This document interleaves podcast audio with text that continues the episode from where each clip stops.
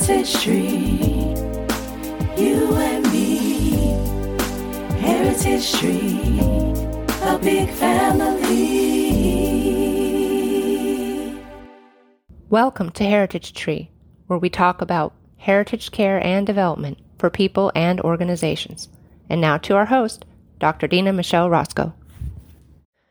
In the verse 13, and now abide faith, hope, and love, these three, but the greatest of these is love. And then verse 1 of chapter 14 pursue love.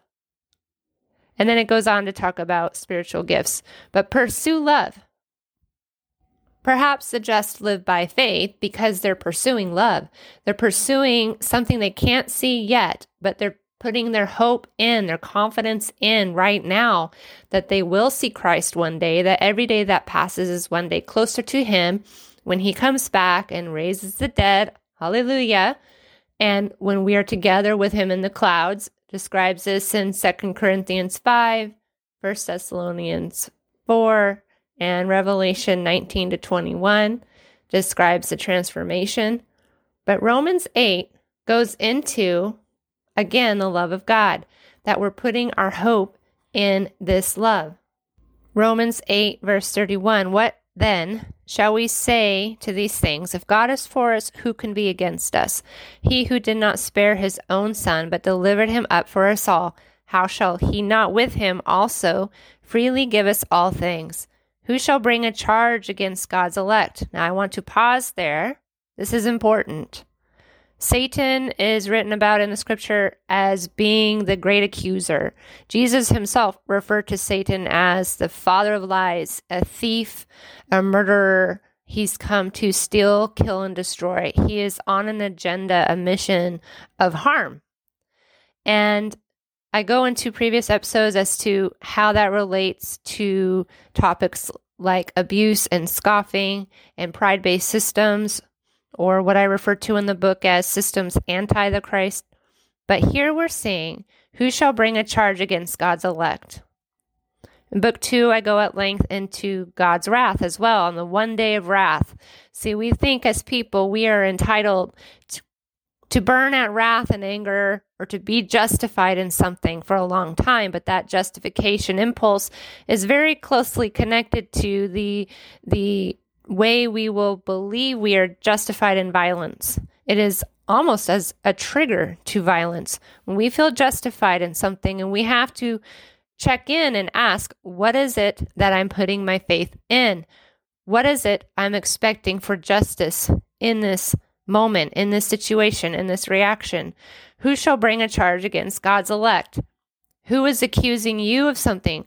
What are you accusing someone else of something? We get caught up in this rancor in our debates on social media, and it's not just the posts of links or disinformation or troll farms that are out there. It's not that deception, it's not just the algorithms, it's the comments that we avail ourselves to. It's the argumentation. Remember that any operative will embed him or herself in an existing cultural norm. It's an easy, quick grab. Who shall bring a charge against God's elect? And sometimes I wish I could rise up that indignation in myself, as in saying, Who shall bring a charge against me when something is unjust, or you, or something is unfair or not right in the world? Where is that indignation instead of fear, right? That holy anger, if you will, that righteous anger. Well, it says here, it is God who justifies. Who is he who condemns? It is Christ who died, and furthermore is also risen, who is even at the right hand of God, who also makes intercession for us. Now, wait a minute. So, Christ died, he suffered the condemnation then. It's God who justifies. Okay, yes. But wait a minute, isn't this a surprising turn? It's compelling that Christ chose to use his situation to intercede for us, to serve. Verse 35, still in chapter 8 of Romans Who shall separate us from the love of Christ? Shall tribulation or distress or persecution or famine or nakedness or peril or sword? Again, The Apostle Paul went through these challenges himself, and he describes them in his letter to Corinth and also in Hebrews, the honor roll of faith. Many prophets of yore went through these, and Jesus said that if someone says horrible things about you and accuses you of things that aren't true and has done you wrong, well, so they persecuted the prophets. And Jesus, as a prophet in his hometown, was not welcome. Those were his words. So, where does this leave us?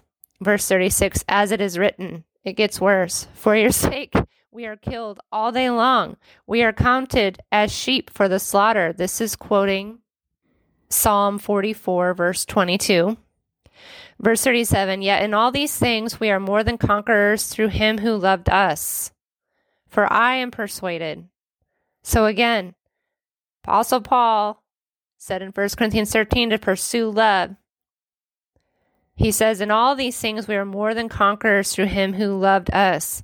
He is putting his confidence, his benchmark, his hope, his power on the love of God. For I am persuaded that neither death nor life, nor angels, nor principalities, nor powers, nor things present, nor things to come, nor height, nor depth, nor any other created thing shall be able to separate us from the love of God which is in Christ Jesus our Lord.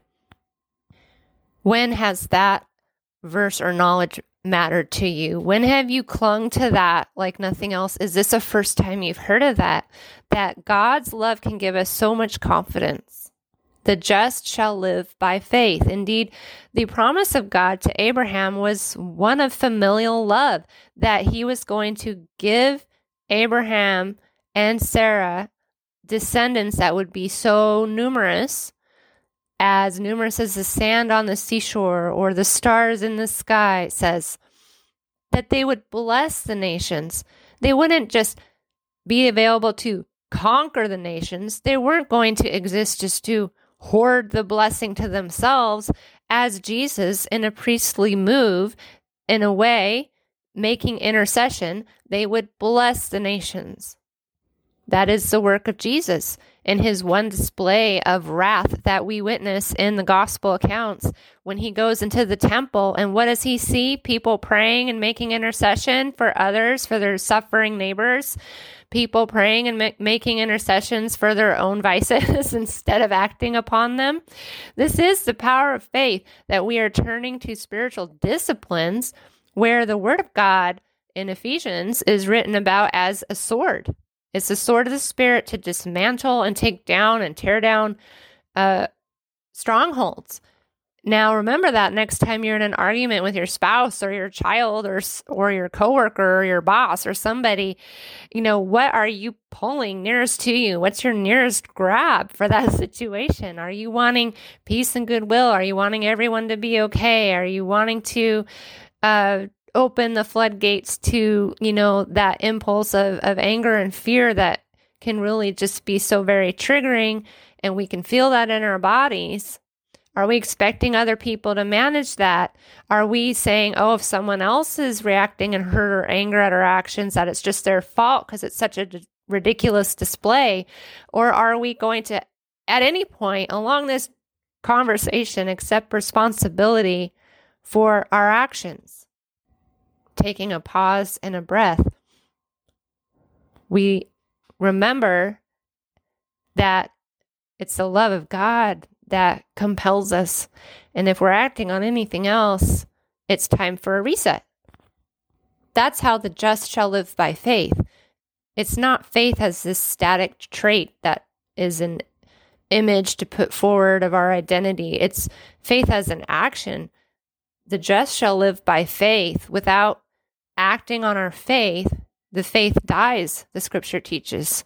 It's something to nurture like you would a garden and take care of it, or the weeds will overgrow it.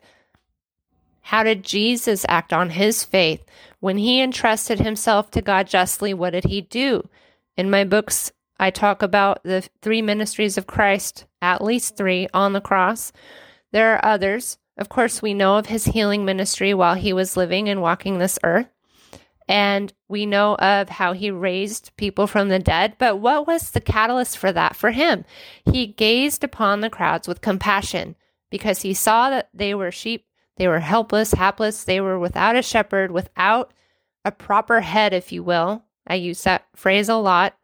They were without someone to lead and guide them, not just lead them cognitively or rationally or business wise, not just teach them or guide them to some kind of decisional place. He led and guided them with his love. And in this world, unfortunately, a display of love means sacrifice. And this goes back to the old fashioned gospel of saying that without the shedding of blood, there's no forgiveness of sins. This is again in Hebrews and reading through the books of Numbers and Leviticus, you read how God set up all these different practices. And I go into that in other episodes. The point is that there's going to be some kind of reckoning when we have a change of heart.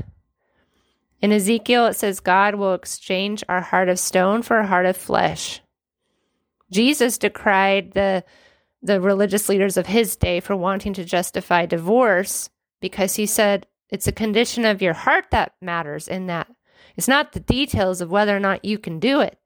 Remember in Corinthians, it says all things are permissible, but not all things are beneficial. We have freedom and liberty to do many things, but does it benefit? And again, this is where this conversation of what is our hope in? Who are we hoping in? What are we expecting or trusting to bring about by our efforts? So I definitely feel an imposter almost in this message because I don't think I'm very good at living out faith. I often might feel afraid or being a survivor, having a history of trauma, it wires your brain and body differently. And the good news is is we can relearn, we can heal, and it takes time, it takes effort, it takes repetition. And it also takes safe, supportive communities. A verse I often quote that met me early on in this journey over 20 years ago, 1 John 4, verse 18 to 19. Perfect love casts out fear, for fear has to do with judgment, and the one who fears is not made perfect in love. There's that word again, perfect. Did not we just talk about that a moment ago? When God says, Be perfect as I am perfect, what does that mean? Does that mean flawless? Does that mean exceptional quality? Does that mean knowing everything or superiority? No, because listen, one sure practice that you can do every day in a moment if you're feeling anxious or angry God, you are good. Only you are great and worthy to be praised. I confess I feel anxious. I feel angry about fill in the blank. The truth is, fill in the blank. If you're studying scripture, you can put in a scripture in that about the truth. It can feel in times of grief like you're drowning in it. There's tears in your ears. And you can call and say, Lord, I feel forsaken. I feel anxious that I'm going to fall apart at this. And the truth is that you hold me together. The truth is that no one can snatch me from your hand. The truth is that not even death will separate me from your love. And so the moment of faith for me in those moments was to receive that with gratitude, not despair, because it was tempting to feel even more fear at that promise. For example, nothing separating us from God's love. When I was asking God to help me with this particular grief and a particular situation of loss and anticipated loss of someone I love, the Lord brought this verse. And we often hope that our prayers will have the power to change the situation, that it won't happen.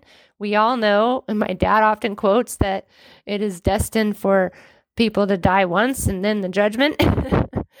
and it's good old fashioned preaching, right? And it is in the word and it is there, it's true.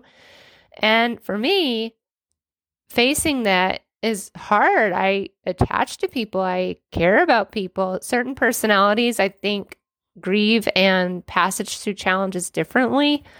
For me, you know, I put a lot of confidence in the communities in my life. And it was a reminder to me that that confidence needs to be in God's love for me, that I'm also on that journey. They or I are not better than the other or each other, that we are sharing this journey together. Let's pray. Lord, there's so much more to say in so little time, but let us live out what we do know of you. Knowledge puffs up, but love builds up. Build us up, God, in these words. Help us have more courage, a little bit more resilience today. Help us to get better at putting our hope in you and therefore live more just and peaceable lives. In Jesus' name, amen. Thank you for joining us. If you like what you heard, tip us at the link below and inquire, subscribe, and shop our merchandise label of Heritage Tree and Heritage at denamichelerosko.com and dogwoodgroup.io. Come back again when we gather around the Heritage Tree.